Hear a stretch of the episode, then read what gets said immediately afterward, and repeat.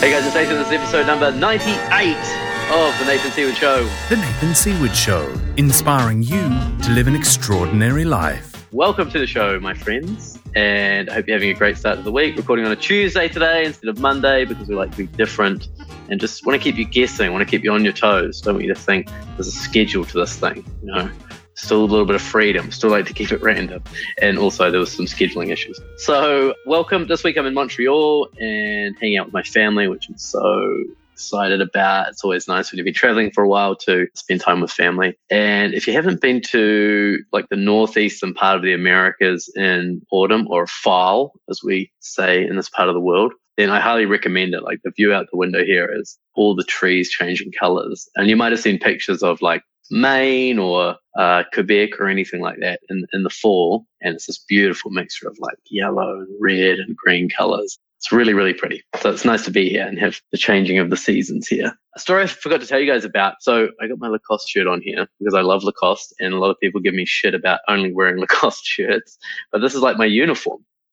I love Lacoste. I love Lacoste t-shirts and that's sort of like my, the uniform I wear every day. And a few weeks ago, I don't know if you remember, but I popped on a wee Zara shirt because I thought I better mix it up. People are making fun of my Lacoste obsession. And I wore like a red and white striped shirt and got on the podcast with Adam Quiney and it was all psychedelic. The, the t-shirt went all psychedelic and made this like weird pattern. It was very distracting. And so I made a bit of a funny joke about it saying that, see, I veer away from Lacoste, try and do something different and it ruins everything. And that was very funny. Thank you and somebody tagged the Lacoste head of marketing in that post. And he reached out to me and said, Hey, thank you. Fuck the haters. Stick with Lacoste. And uh, he sent me five Lacoste shirts to say thank you for being a Lacoste fan. So how cool is that? So this isn't one of them. Actually, I've gone for grey on grey today, which is real fashion win. uh, but this one is one of the new ones. And uh, I thought that was really cool you know, you, so you embrace what you love and then people give you free shit. That's the, the lesson there. So I was very happy with that. But that's not why you called. Let's get on with the show. Super excited to have Leanne Brooke Tyler with me today. And let me tell you a little bit about Lian because she is a podcast host. I was lucky to be on her podcast the other day. She's an embodied leadership coach. We're going to talk about what that is. And she's the co-founder of the movement Primal Happiness. And she just happens to be as English as they come, as English as Mary Poppins. Is that what you would say? I think I think so. Yes. Good. Uh, welcome to the show. So lovely to Thank have you. you. Here. Thank Yeah. you. As I was saying, Um, I've not spoken to anyone today, so it's Yeah, you said you might be a little bit chatty. exciting. Yeah. uh, and Lian's promised at the end she's going to play each and every one of those instruments Oh, for us cute. before the end of the episode. I can tell there's an acoustic guitar. I can tell the middle is a violin, right? Yes, the one. what's the, it's what's actually the blocked, third one here? It's blocked by my chair. It's a mandolin. Oh, mandolin. Yeah, Right.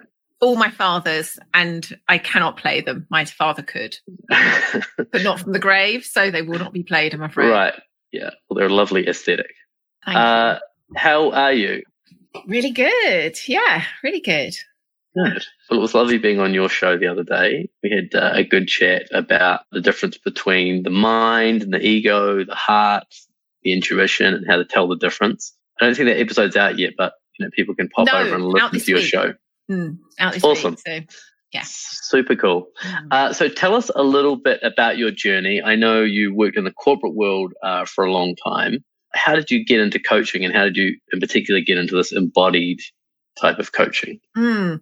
Okay. How how long a version should I do? This is one of those stories that it's like easy to take a whole show doing, which I don't really want to do. So Give us a two minute version and Okay. tell it in a way that you've never told it before. oh my goodness. Oh, I like that challenge. and play the guitar at the same time.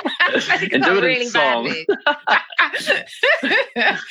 so I yes, I worked in the corporate world as it's hard to really say what it was. It was basically in the online marketing world and I was a leader, had kind of come up the ranks doing a lot of sort of hands. I'm a, I'm a geek at heart. So anything to do with website design, all of that stuff. I did love. I sort of feel I was talking, listening to Elizabeth Gilbert talk earlier on a podcast, and she was talking about the difference between this is her definition uh, between a career, a job, a vocation and career, a job, vocation, and a something. It's escaped me at the moment. Like a hobby or something? Or? Hobby, yes, of course, hobby. Yeah. I was thinking of it all in terms of like more worky things.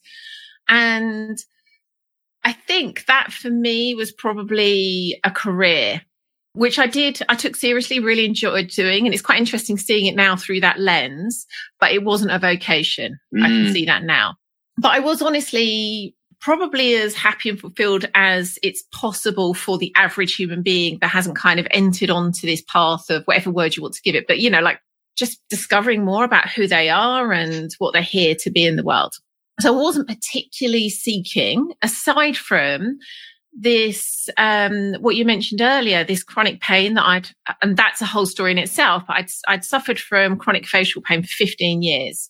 And I tried all sorts to solve that. Nothing had happened, had worked with that at all. So I'd kind of given up seeking an answer to that. I had this kind of low level anxiety, which probably was the connected to the chronic facial pain. Again, I just accepted that. So I was really just plodding along in life really at this point. And my dad suddenly died and we were uber close. He'd brought me up. He was a single parent. So we were very, very close. And he he was killed in a road traffic accident, oh. and it was one of those I think moments, and I think these can happen in all sorts of ways. Some people it's a near death experience. Sometimes it could be a relationship breakdown. It can be all sorts of things. And it just happened that that was my type where there's this kind of like almost a fork in the road and just carrying on with life as it had been just didn't really feel like an option. Like, I guess it was an option. It just didn't seem like the option to take. And, and why was that? Was it just the, the pain of that event, or did it did it wake you up to you know the shortness of life, or what was it? I think I'm only really even like that was now seven years on. Yeah, seven years, mm. seven years ago. And I'm only really now even getting I mean, maybe in another seven years, I'll say I'm only now getting language to describe it, but I feel like it's, I'm, I'm sort of like a bit more complete on it now. But I think it wasn't so much the shortness of life. It was actually the kind of infinite nature of life, ironically, where I was plunged into this almost tangible experience of my father post death, where I suddenly realized it's not gone. It's not over. If hmm. anything, that connection I have to him feels more real than a lot of what's going on here in this, this realm. And it was a time where there was so, it was a very complex death in the, there were all sorts of other things going on to do with the police. There was a criminal investigation into the person that had killed him. There were mistakes made by the ambulance. There was an in- inquiry going on with that. So there's a lot going on in like the real world. Yeah. Um, not least the effect on my family and friends. But it wasn't like I was in a, a sort of dissociation from that. Like I was aware all that was going on and I was like meeting it full on. But I was also kept being plunged back into this awareness of like, wow, there's something so much more than this. And I can't just carry on as if that isn't the case now. Mm. That's changed so fundamentally. I can't just carry on as if that what I'm experiencing, this bigger version of life, as if that doesn't exist. So, well, that's so interesting. I've never really heard that kind of shift before from something like that. I'm sure it's happened, but you know, for me, the death of a parent kind of, like I say, it would it would jar you. It's obviously incredibly uh, sad. It's obviously a transition. Kind of, you get kind of thrust into adulthood in in a weird way, like where you don't have that that person that you can always go to to look after you. But then to also have it be kind of a spiritual awakening mm. is very, very interesting. It was the opposite of what I would have expected. I remember having a conversation many years before that. I was talking to my boyfriend at the time and he'd lost his dad quite young. And I remember we were talking about his, his feeling now about not having grown up. I think he lost him as a I think a teenager, so very young. So he'd spent most of his life without him. We'd been talking about it. And I remember standing, looking out the window, thinking, I don't know if I could cope. Like when my dad dies, I actually don't think I'll be able to cope. I mm. think I'll like, it will rupture me so much. I don't know if I'll be able to cope. And in a funny way, it did rupture me, but in a, it, like I couldn't cope in the way I had carried on with life before. Um, but it was a completely different rupture to the one that I would have anticipated. Yeah. Amazing. Hmm. And so that where did that take you in terms of say the chronic pain or the corporate job or where did you look for the shift? So it was because I was kind of simultaneously dealing with this like real life stuff. So just as an example, we couldn't have the funeral for five weeks because he had to have two postmortems. I was dealing with his estate. So there was kind of like all that real life stuff going on. I also had two very young children. We also madly decided to move house all in that, like that was all going on in that year. Right. And so it wasn't like I really had the headspace to do this kind of wholesale big life change. It was very internal. But what I firstly started doing was just started to blog. And I was just writing about really, it's funny actually, I've not, my uh, husband printed it out for me as made a book out of it for one, that Christmas. It's somewhere on my shelf. And I must look back at it because I think if I read it now, it was so simple. It was just real, like things I was noticing that I was grateful for in like very just simple human interactions. Mm. That's really all I was talking about. And then it was almost a year to the day after he died. So life had started to calm back down again. And I remember thinking there is something in what's happened to me that could be useful to other people. Like I don't really know what's happened. I can't really put words to it, but something's obviously happened that's allowed me to come through this by any measure, pretty stressful, grief ridden mm. experience and actually come out of it feeling happier and more whole. So I realized like, oh, there is, there's probably ways of doing this. You know, that could, there could be a methodology, there could be, mm. could be coaching, it could be whatever. So I was literally just looking around thinking, what, how, what is the medium I can share what I've seen with other people that might then help them go through difficult times or yeah, just have a better experience of life. And it was, again, it was quite, when I look back, I think real sort of serendipity or synchronicity, the way that was literally almost a year to the day that he died.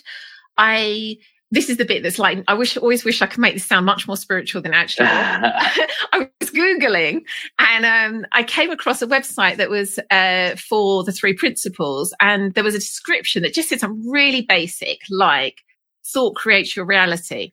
It was something along those lines. And uh, I read that one line and it was just like fireworks going off in my mind.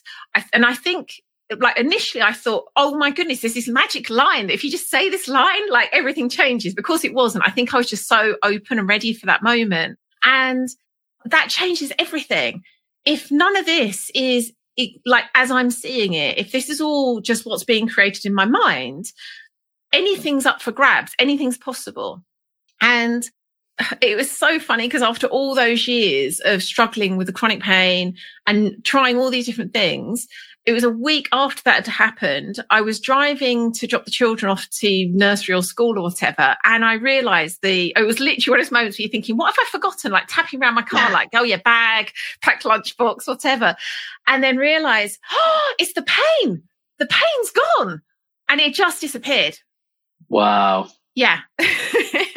so that to me, that was a real, that wasn't even like a fork in the road moment. That was a real, there's no going back. Mm. Something massive has changed. There's some link between what I saw after my dad died, what I've now seen about thought creating a reality, and at the time, I, I, don't necessarily see it this way now, but at the time, the three principles was the best kind of explanation for that. The, I don't know how familiar you are with that, but it talks about mind, which you could say is the sort of intelligence behind everything, the energy behind life, and then thought, and there's also consciousness. At the time, I was like, that's a really good way of pointing people towards seeing these things themselves. Mm. And I went, for, I signed up for a year long training course. I went along to a kind of five day retreat within a month of having that kind of big, whatever you call it, opening. And that was, I think, in the, that was a September. And by the following March, I'd left my job and was coaching as my sole thing. Wow. so it's a bit longer than two minutes, but there's quite a lot to pack in there. no, it's amazing. Yeah, this, this interesting, this whole concept of sort of a cosmic shift or you know, a moment of transition or something that happens and you can't see life the same or life will never be the same. Mm. I think hmm. I can resonate that with that a lot. Even just actually, I've had sort of that, that in the last few months and I've been listening to a lot of Eckhart Tolle's stuff and that kind of gave me that same thing. Like when you had that, that realization that thought creates your world. I had the same thing when he was talking about you know, his whole concept is about the present moment. Very mm. simple that we we only have the present moment. The future and the past are all just creations of the mind that are not real. They're just you know ways that you can end up going around in circles in your mind. And the the goal, the inner purpose, really is just to be more and more in the present moment. How can we come more and more into this moment? How can we enrich in this moment? And I think it reminded me of when you were saying that you read back on those old blogs and you just see this gratitude. To me, that's that's resonates with being really present in this moment, right? Of, of mm. just noticing the things you don't normally notice, being grateful for the things that you normally, you know, we're just so busy with life, especially in that first part of our life where it's, we're trying to find ourselves and establish ourselves and make money and get a career and, you know, get the, the fundamentals under control. And then there's a shift where whatever reason or however it happens, it brings us starkly into the present moment and we sort of wake up and look around and, and see things for the first time and notice things that we hadn't sort of noticed. And I guess in that moment, there's a choice to how you deal with that. You know, for us, we kind of went, oh, we want to teach other people about this now. Mm. Now that we've hmm. had this insight, we want to teach other people. Is that what it was for you? Yeah, it was. It's funny because I I come from a longish line of teachers, and yeah, I've always had this and I do teach, you know, whilst I'm a coach, I also run circles, lead circles and, you know, teach training courses. So there is a kind of, there is a real element of teaching, but I, I always have this like slight trigger reaction to that word. Like I shy away from really, this has been a, a love hate thing I've had for many years about actually saying, yeah, I teach, I'm a teacher. So there's a difference just for people that don't know the difference between coaching and teaching. And oftentimes we try and make it really clear the difference, right? Mm, yes. And I think it is important because I think there is a very, I think a tendency in our culture where we tend to prefer to tell and to teach. It might not be under the like word teach, but I think we have this kind of, oh, I know the answer. I'm going to tell you the answer. We have that yeah. kind of like knee jerk reaction. Sort of advicey type mm. thing. And one of the things I most love about leading circles is part of the etiquette of that is to all agree not to do that and to do whatever you need to do to not jump in and give the other woman advice. Sit on your hands, button your lip, whatever you need to do and ask, you know, ask permission to give a reflection. And I love that. I think there's something so for all of the women involved, both in terms of the woman who's being asked, like, may I give you a reflection here for the person that wants to come in and get, jump in and give an advice and isn't. I think there's something so like activating and nourishing for like mm. recognizing like there's no need to do that. Most people don't need your advice. They don't need fixing. They just need to be witnessed. You know, just need to be loved. Totally. And advice yeah. is, is so much like maybe my life is going to have some relevance to yours, maybe. But the reality is the advice I'm giving is almost certainly for me or like yes. about me. Mm, exactly. probably going to not have that many that much relevance to you. I also think it's lovely, you know, especially in those type of circles that people feel like they can come as they are. Yes. Um, and I, like, I think, like you said, be witness. Like, it's okay. You can come here and you can just be you. There's nowhere you have to be. You're not coming here to get fixed. You're not, you know, and so coming from that place is often very new for people because whether we know it or not or realize it or not, we are, we're constantly in fear of judgment, of or, or doing the right thing in front of our parents or you know, looking good to our family or our friends or our co-workers you know so to just have a place where you can go and just say hey you know whatever you are good bad ugly it's okay here no one's going to try and fix you totally and sadly because of the way that we've um, I was listening to Bill Plotkin actually. I don't know if you're familiar with him. In fact, I was listening no. and reading to him, and I think I read this bit did I? No, I listened, listened to this bit. I was listening to on a podcast episode and I'd been reading him earlier.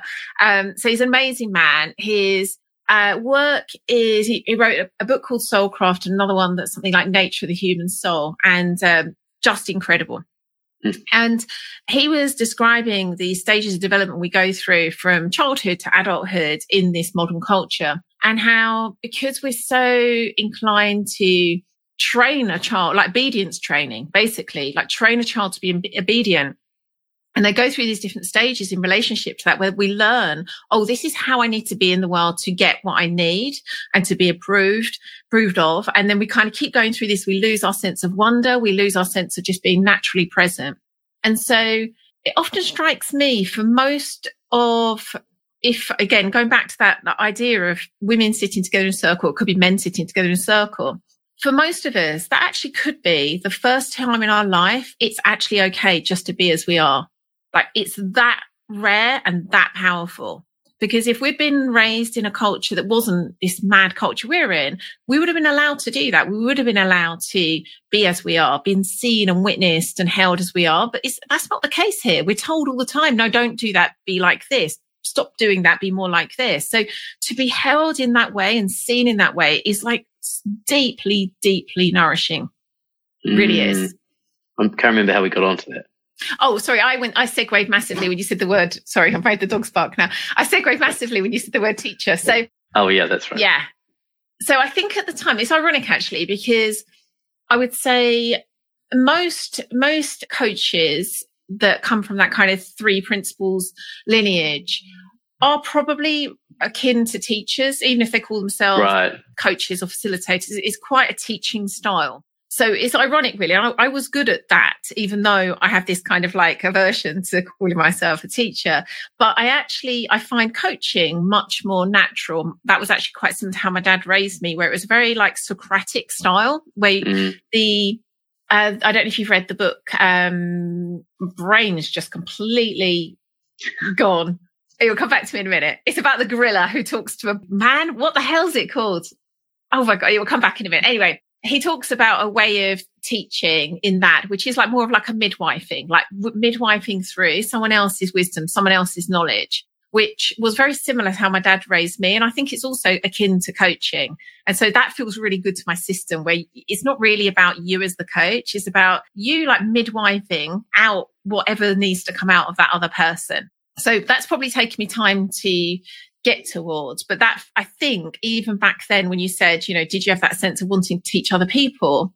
I think I did have an underlying sense that I wanted to help birth what was in them. I had this like strong sense there's something mm. like gold and something precious within each of us, which has been like a, I know that so clearly now that there's not many things I'll say I know. that's one thing I'll say I know. We've all got that in us. And for me, more and more, it's been about how do I help someone find that gift that they are and give that mm. to the mm. world. Oh man, I love that. It's interesting. This is kind of a side conversation, but about how we describe ourselves, you know, or, or like figuring out who are we and what, what do we do, especially in, in, in this personal development world is quite hard. I think for me, the, mm. the word mentor, like is resonating a little bit more than coach in terms of like a, I would say like a spiritual mentor, something like that, where because coaching for me or, or in its purest form is sort of based on an A to B type philosophy. Like, where are you trying to get? Where are you now? Where are you trying to get? What's mm-hmm. preventing mm-hmm. you? And how do we get there? And I love that. And I think there's, there's a part, I mean, it's clearly amazing, right? Like that's what we're trained in. But a lot of the spiritual teaching and a lot of the deeper stuff and just the consciousness and the awareness of that is not so much trying to get anywhere. It's not so much trying to achieve a goal as it is just bringing awareness to something or awakening to something or helping someone. Yeah i guess i guess it is like awaken to something new a new awareness. And so i love the process of just teaching a little bit and then mentoring someone through that discovery. And then i think on the other side of that is what do you want to do with it? What do you want to mm. achieve? Where do you want to take this? Um, so it's this kind of for me it's this mixture of mentoring and coaching and probably a little bit of teaching. Yeah. It's funny isn't it? It's probably all of the things and it's it's probably only important to us. Yeah, it probably is. It. I just, I think there is a, a wealth or there, there's a value in noticing your kind of what you typically slip, slip into, whether that be more coaching, whether it be more teaching, and whether you kind of shy right. away from aspects because of your own stuff versus like just what's going to serve the client. So mm. I think mm. it is, it is really useful. I think as coaches to have conversations like this, but also accept probably in order to like really meet our clients where they're at and really serve them, we probably are going to need to moment to moment embody, you know, go from one to another. That's, pro- that's probably what will serve them most. Yeah, and that's probably the the mastery is probably Mm. understanding how to slide between those things. Hmm. That's probably the- the more experience you get and the more mastery of knowing the wisdom to know what somebody needs in that moment. yeah. Because I know for me personally, when I'm being coached, sometimes I need mentoring. And sometimes it's like, okay, I don't know what to do. I, need- Yeah. I actually need some some guidance. My coach gives me like she allows me to ask one question a month. yeah. It always makes me laugh.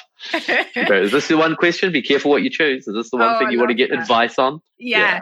Like, will you ask a direct question of what should I do? Or would it be more like, like, what do you do in this situation? Yeah. Would it be Something like that. Yeah. Exactly. Yeah. Exactly. Like, give me your advice. So let's shift gears a little bit. Uh, something that's kind of present for you at the moment, we sort of talked about before we came on out live, was just this idea of the soul and just some of the stuff we're kind of touching on, a little bit deeper stuff, and not trying to overthink it. You and I are both quite analytical people. And so, uh, and I think this is true for a lot of people, when we look at sort of spiritual things or things that are a little bit more ethereal or less tangible, there's a tendency to go, well, you can't prove it, or how do I know it's true? And so you kind of end up shelving it or trying to figure it out instead of just embracing it, which I heard someone say, like, I don't know how electricity works, but it doesn't mean I'm not going to use lights in the house. Mm. Right? I just, I use it even though I, I don't understand how it works. Yeah. Great metaphor. Mm. So what's that realization been for you? How have you been working through that? Yeah, what what a like juicy, juicy topic. And as I said, this is fairly fresh. Like I, I probably don't know much of what's about to come in my ma- out of my mouth. Um, yes. So, as you say, I spent a lifetime wrangling and wrestling. Like, is there enough evidence for this? Is this scientifically proven? And looking for like tr- like truth with a capital T. And I think earlier this year I had a bit of a shift where I'm done with that. I feel like I'm in a way, I've gone from like one truth to another truth, realize the other truth is kind of, yeah, I'm not so keen on that truth now. Like it's all about this truth now. And at some point this year, I realized, you know, maybe there isn't a truth out there to be found. And I had a really gorgeous conversation with a wonderful coach called James Tripp on uh, my podcast. We were talking about just sort of choosing a reality tunnel, like recognizing there's all these like models, you know, models of life, ways of seeing Mm. life. And why not just choose the one that empowers us? And that doesn't have to be like a permanent choice. It can be like, oh, right now, this is the reality tunnel that's serving me. And so, Oh, could I give an example? Like for me, that yeah. would be that would be um, everything happens for my highest good. Like everything that Mm. happens to me happens to like take me to my higher purpose to help take me to you know my destiny. I don't see things as like good or bad or right or wrong. But Yes. that's not necessarily true, but it's very empowering. Yeah, I love that. And I think there's what we were talking about. There's a way of living into that kind of belief where you don't even think it's a belief, like you do think it's truth. And again, coming from the background I've come from, particularly three principles, but it's also true in other kind of spiritual philosophies I've kind of, you know, weaved in and out of over the years where it isn't a belief. It's said as if like, no, this is the truth. Well, I believe it's true, honestly. But Yeah, if someone but- said, "Well, prove it," I'd go, "Well, I can't." It's Ah, not gotcha. So it might be that you're living that one from a place of like, I actually do believe it's true, but I, I think there is also another option. It's not to say that they can't coexist where we're, it's kind of like living, living into the like empowering the belief, like choosing it, like wearing it, putting it on for size and living into that belief without a need to kind of like believe it's true. And so I've been kind of playing around with that over this year. And then I I'm going to just do a quick kind of like this is the framework I'm kind of talking about at the moment, just so like it because there's some differentiations that are easy to see as if I'm talking about the same thing and I'm actually talking about two different things. So I'll quickly, none of this is like right. It's just how Mm. I'm holding it at the moment. Um, and lots of this, just to, I would just would like to give people a heads up for like their stuff. A lot of this is taken from Bill Plotkin's work again. I think he's really done a wonderful job of articulating these kind of locations I'm about to describe. So he's, he says this, and this is how very much how I'm holding it. There's a, what you could call spirit or oneness, allness, that kind of like the energy behind life. So what we're typically talking about when we have that sense of connecting into something much bigger than us, that place, which was very much what I see, I had the experience of after my dad died. So that often in Eastern traditions, particularly, is talk, talked about in terms of like waking up. Um, it's, it's an ascension. Then there's the ego, that kind of like path of us, like as a human being, trying to survive, trying to improve ourselves, trying to just get better at kind of being in this like body going around the world. And he talks about the work there is he doesn't use this word actually. This is borrowed from a friend of mine, Jurgen. He calls this growing up. So it's that kind of like developing the ego, not as in like it becoming bigger, but becoming like more, I guess ego. more, yeah, healthy ego. Yes, a mature ego, more like emotionally aware, more mo- more responsible about our communication. All of those things that I guess often do fall under the bracket of coaching and some forms of therapy. And then there's the this other place which we don't always talk about, which is the soul. And and Bill Plotkin isn't the only person that talks about this. Also, psychotherapists in the Jungian tradition would talk, talk about this as a descent, where we go downwards into the soul. And that's not something that I really, up until a couple of years ago, thought very much about. If you'd said to me, is there such a thing as human soul? I'd think, I don't know. I don't know. There's no, no evidence for that. I kind of saw there was this ego level and then there was this spirit level, spirit level. and, uh, it's over the course of the last couple of years, I keep getting glimpses like perhaps there is something more to this whole soul thing. And my previous coach before the one I work at the moment was actually trained as a Jungian psychotherapist. So a lot of her work was from that tradition. And so more and more, I started to get this sense of like, oh, maybe this thing that I talk about, this gold that each of us are, this gift that we are, if that's the soul, that would make sense. Okay. And, but I was still, because of the way that I am in life, very much like, so where's the evidence? How can we prove this? How would this make sense? And this has been like this kind of wrestle that I've been in over the last, again, couple of years, really. And then I had a moment very like, it was either last week or the week before where I just realized I could spend the rest of my life looking for that evidence and waiting for that evidence, or I can say to myself, if I just lived as if this is true, as if we all have a soul, as if that is the place that's that kind of, you know, that unique gift that we are, that we've come into this realm here to be and to give away to others. If I were to live as if that is true without needing to know if it is or isn't, and I get to the end of my life, which of those two ways of living is most likely to create this kind of like rich, fulfilling, meaningful, juicy, alive version of life. The one where I've just looked for evidence constantly or the one where I've just lived as if there's a soul and that I can live this kind of gorgeous soul led path. And it was just like clearly, clearly the one where I'm going to look for evidence all the time. That's a joke. clearly the one where- Really a scientific approach. yeah, that one. That's the key to joy, primal So- happiness. so that that was just when I was like, oh, and it's it's a very logical way of making a decision. It was like, oh, of these two paths, which one seems like it's the better one? But then once I've like stepped onto that path very consciously, logic goes out the window. And that's so that's been a very like, oh, okay, that changes things. So I'd love to know what you think of all of hopefully I that was quite a lot to like blah at once, but um I'd love to know where you are on all of that and what's your sense of like soul and those different locations. Yeah, uh, happy to talk about that. But can we go a little bit deeper into the soul? So I wasn't, I didn't get enough clarity of like what what you feel that is like. Sure. So in in Eckhart Tolle's teachings, he says like we have the mind, which is the ego, consciousness behind that, and then he talks about the pain body as well. So I've been sort of had my mind deep in that for the last few months. Hmm. But you kind of talked about sort of the mind and then the body and then the soul. Yes, mind, body, and soul. Um, yeah, kind of.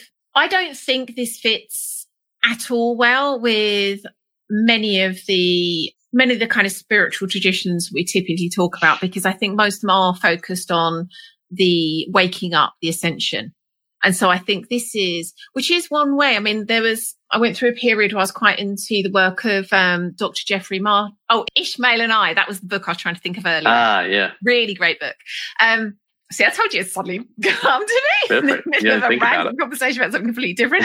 um, so Dr. Jeffrey Martin, he incredible man. You probably really dig his work if you've not come across him before, but he did a very thorough uh, research study into people who are described as enlightened. So people who in all sorts of traditions, could be Buddhist, could be anything. Mm. And this really thorough research study into what their experience was. So he calls it something like non-symbolic experience, meaning they don't have very much or potentially none of that kind of self-referential chatter, that kind of like, you know, the Right. monkey chat in the mind. So a really, really interesting piece of work. And he wrote a book called Finders, which was talking about those people and what he discovered in that, that, uh, study. And it's been going on for years and years. So he's done all sorts of other like deeper work around this. And that very much is talking about what you're, t- you know, whether it be Eckhart's work, whether it be, I don't know, Zen, whether it be, you know, you name it, all of those are focused on that idea of waking up, waking up Mm. from that ego self, waking up from that illusion of I. Yeah, Um, bringing bringing a separation. Yeah, which I dig. You know that again. That's that's where I spent the first, I don't know, four years or so of my work in you know the coaching world was very much from a real just focusing there, focusing on the spirit. And so I think this doesn't fit at all with that. This this is again, if you look at the work of people like Jung, but also the people that came up in his his kind of uh, lineage, and then also the like nature based ways of people working, like um, Bill Plotkin. This this is just a whole other area that just doesn't fit with that. And again, that's what I love. He's saying he's not diminishing the the very real benefits that come from that waking up. Mm. He's just saying it's that and this this descent Mm. into the soul too. Mm. Wow, that's really beautiful. Yeah, because it adds a.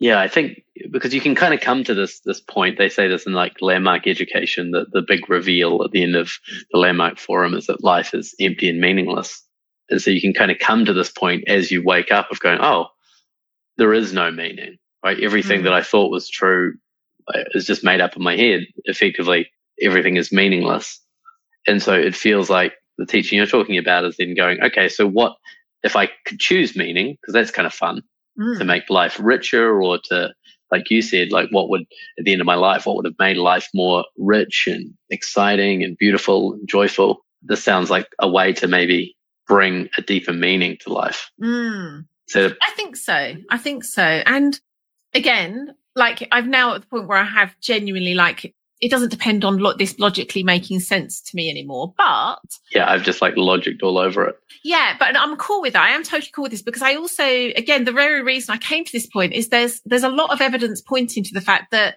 we are all unique. We all do have something that's like very special to us that's there as a mm. giveaway to the world.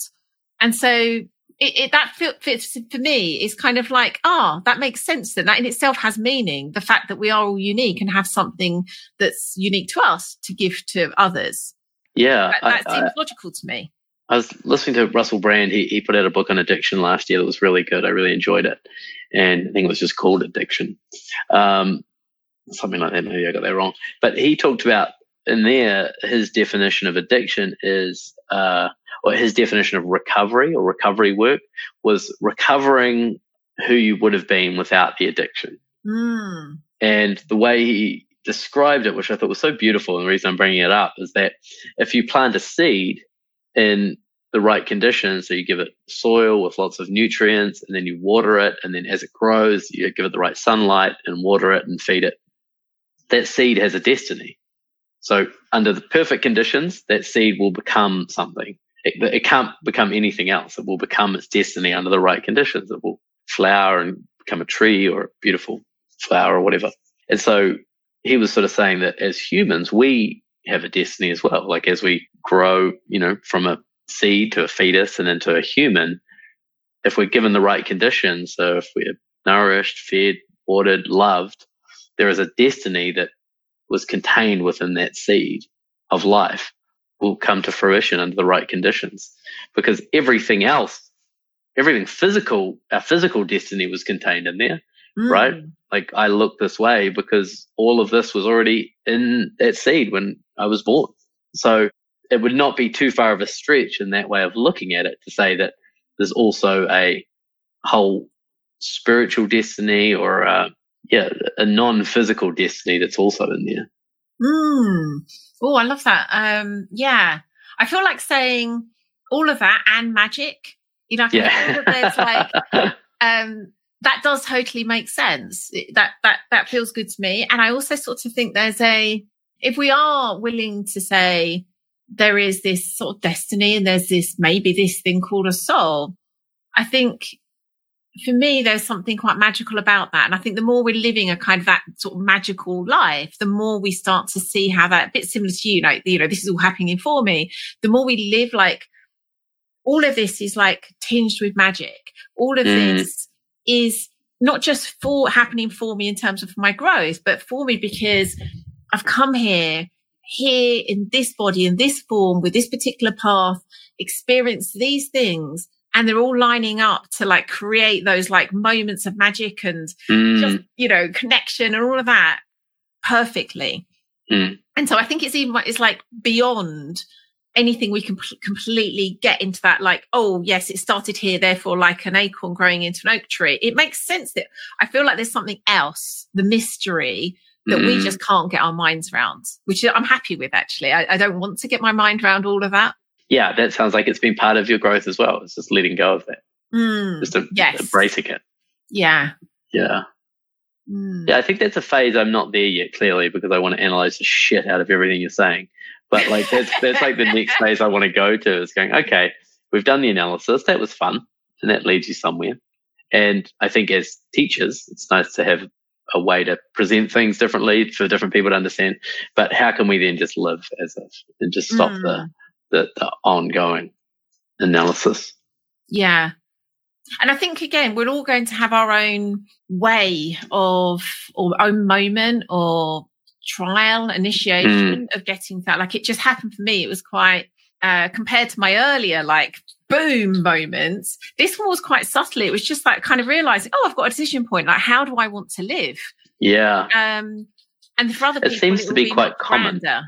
Yeah, it seems to be quite common. This, this, like I've heard Eckhart say sometimes, like if you don't understand the work or if you're trying to come into the work and it's not really making sense, maybe you're not ready for it. And maybe you just haven't had enough struggle in your life. Maybe you haven't had enough challenges. Maybe you haven't had enough things that have really jarred you and forced you to look at life differently. So don't worry about it. Don't try. Go back to living your life. Go and enjoy the life you had now. Like you said at the start, which I thought was really cool was I was as happy as one could be in that phase of their life, right? Hmm. Apart from some anxiety and some some pain, you know.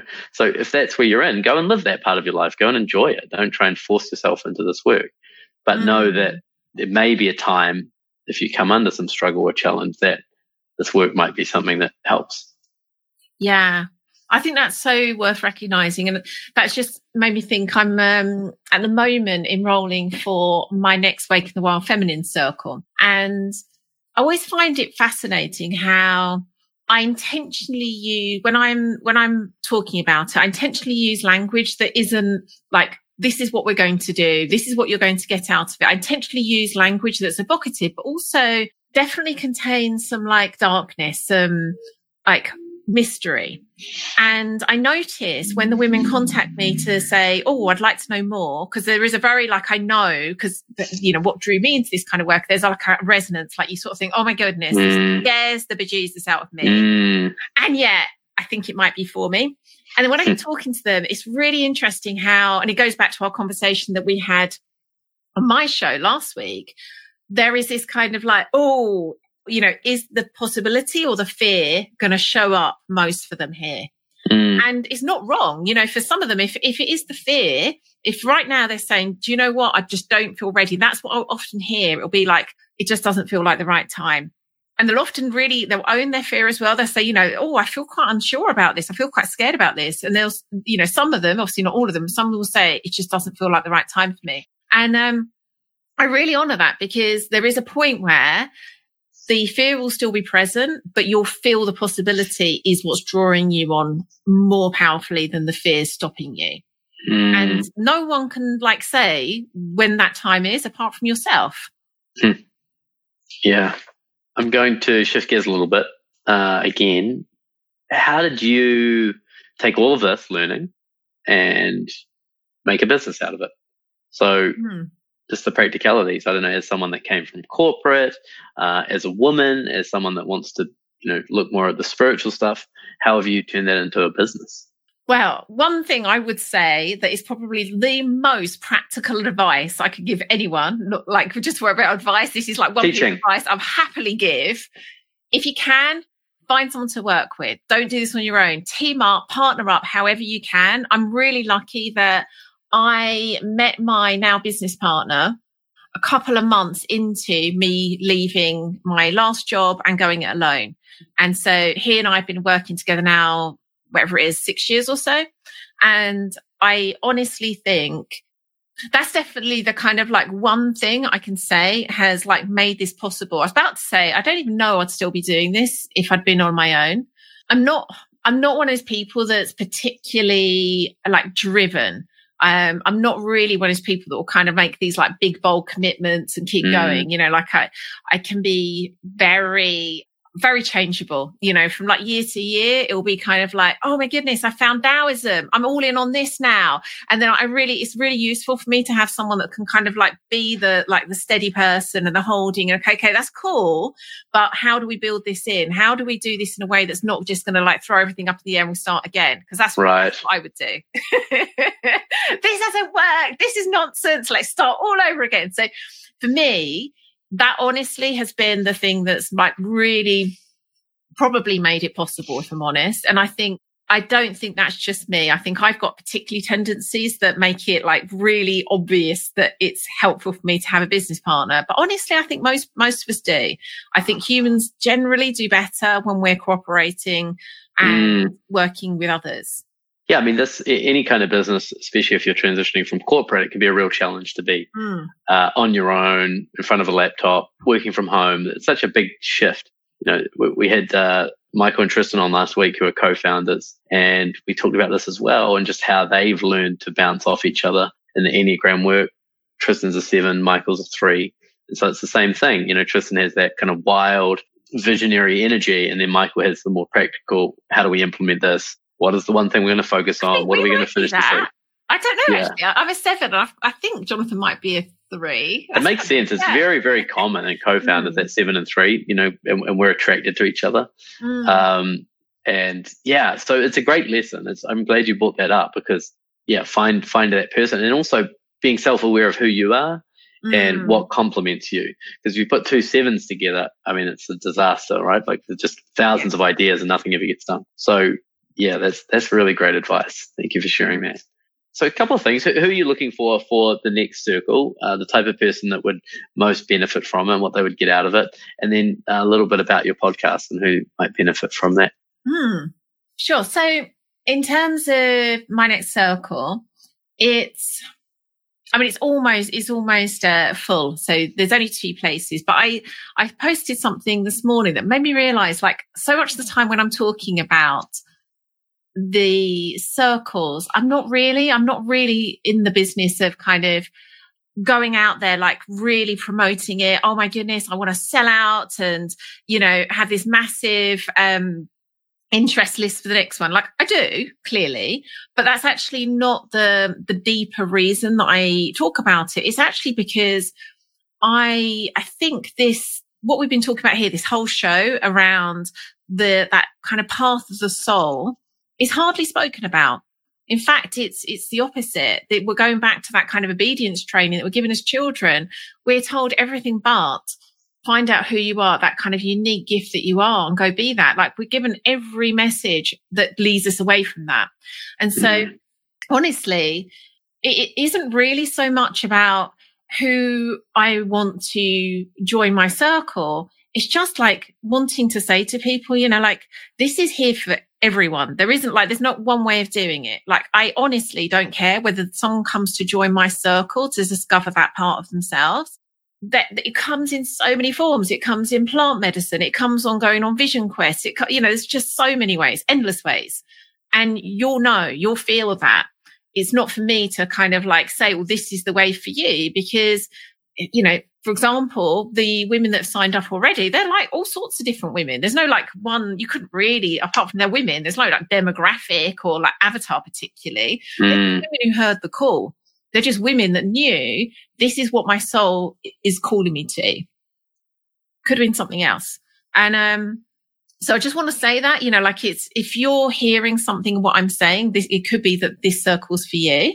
It could be that you're just actually feeling the call of, you know, you know, your wild soul saying, I want to be out in the world more. Great. What's it calling you to? Beautiful. Thank you. And the podcast?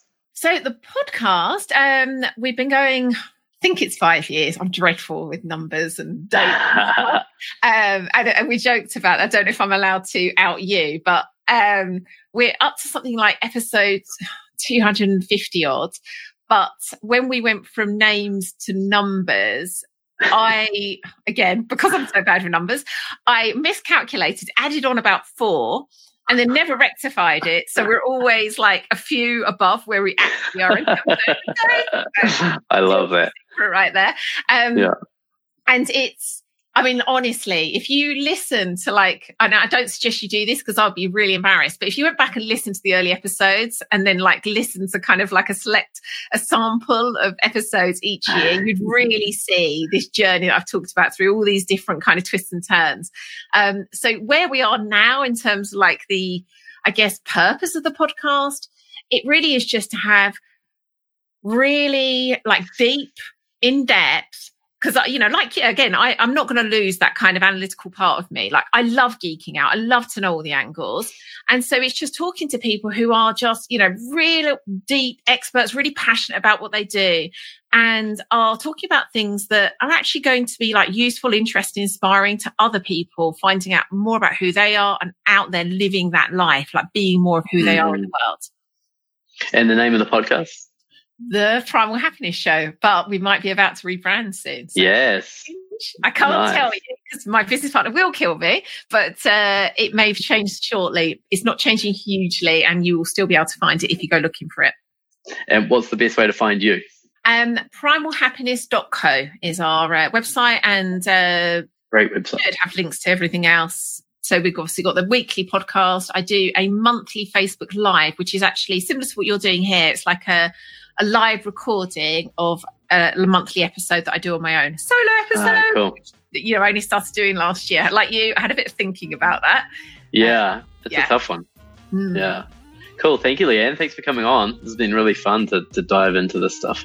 Mm, and, uh, yeah, it's been a real exploration, actually. Thank you. Cool. So primalhappiness.co. Go and check Lian out. And uh, thank you guys always for joining us. Love having you here. Uh, leave a comment, share this around if you found something interesting or something you want to share with your family and friends. And I will be back next week with episode number 99 of The Nathan Seaward Show.